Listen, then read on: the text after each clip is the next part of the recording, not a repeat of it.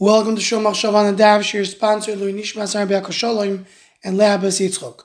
We're holding in Ksuvis Daf Tes. The Gemara in the Tabak Mudbeis explains how was Bathsheba still allowed to be with David HaMelech.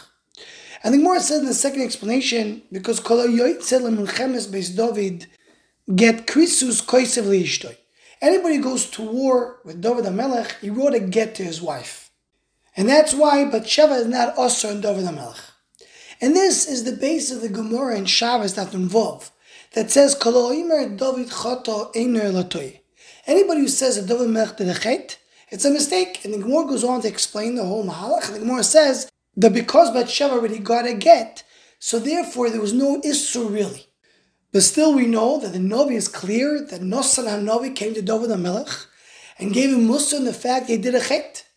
And though the Melech was doing tshuva, he came ulu shel tshuva, that he had to go and rectify what he did. So how do we put these two things together? Did David Melech do anything wrong? He did not do anything wrong.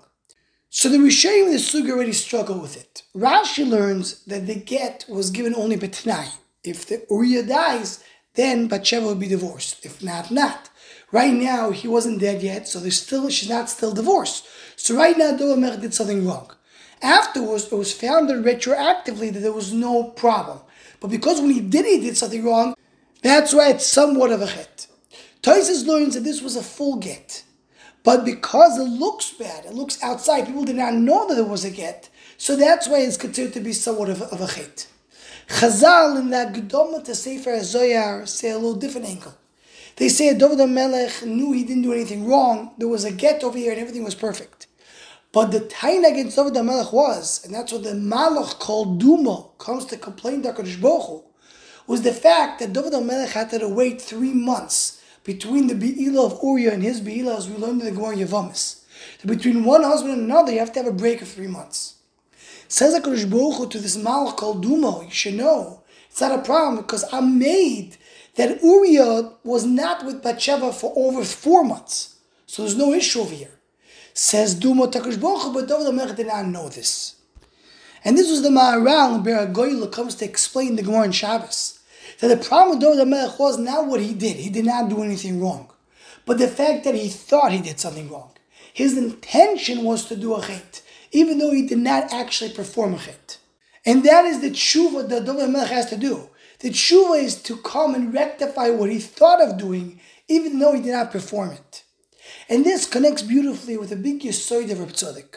Because Reb Tzadok Akarin explains that every tshuva, in the end of the day, what the tshuva is, how can you rectify what you did? Because everything that's done in the world, HaKadosh Baruch allowed it to happen. HaKadosh Baruch intended to happen. But really what's wrong is what a person's intention was. If because one wanted to do something bad, the fact that it happened, that was Ratzon Hashem.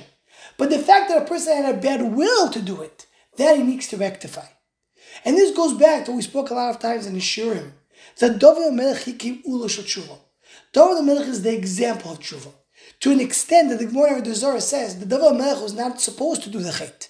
And the only reason he did the Chet was in order to show everybody how to do Tshuva. And this is because David Melech is the one who starts the Shoshelas of Melech HaMashiach. And Melech HaMashiach is the one who's going to return the whole world to HaKadosh Baruch Hu. He's going to bring the ultimate tshuva to the world. So David Melech shows the way of tshuva. And Rabbi Tzadok explains that ultimately the tachlis of tshuva is that zdoinois nasim schuyers. What you did, you could turn to be good. What was done.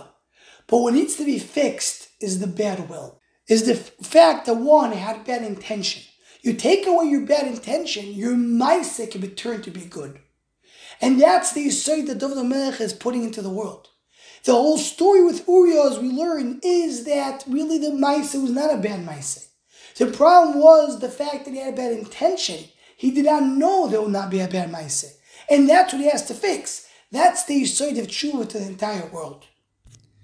That's the Akamas Ula of Tshuva that David Melech showed to everybody else. Anyone who wants to join the Shomach Shava email list or WhatsApp group, please email shomachshava at gmail.com.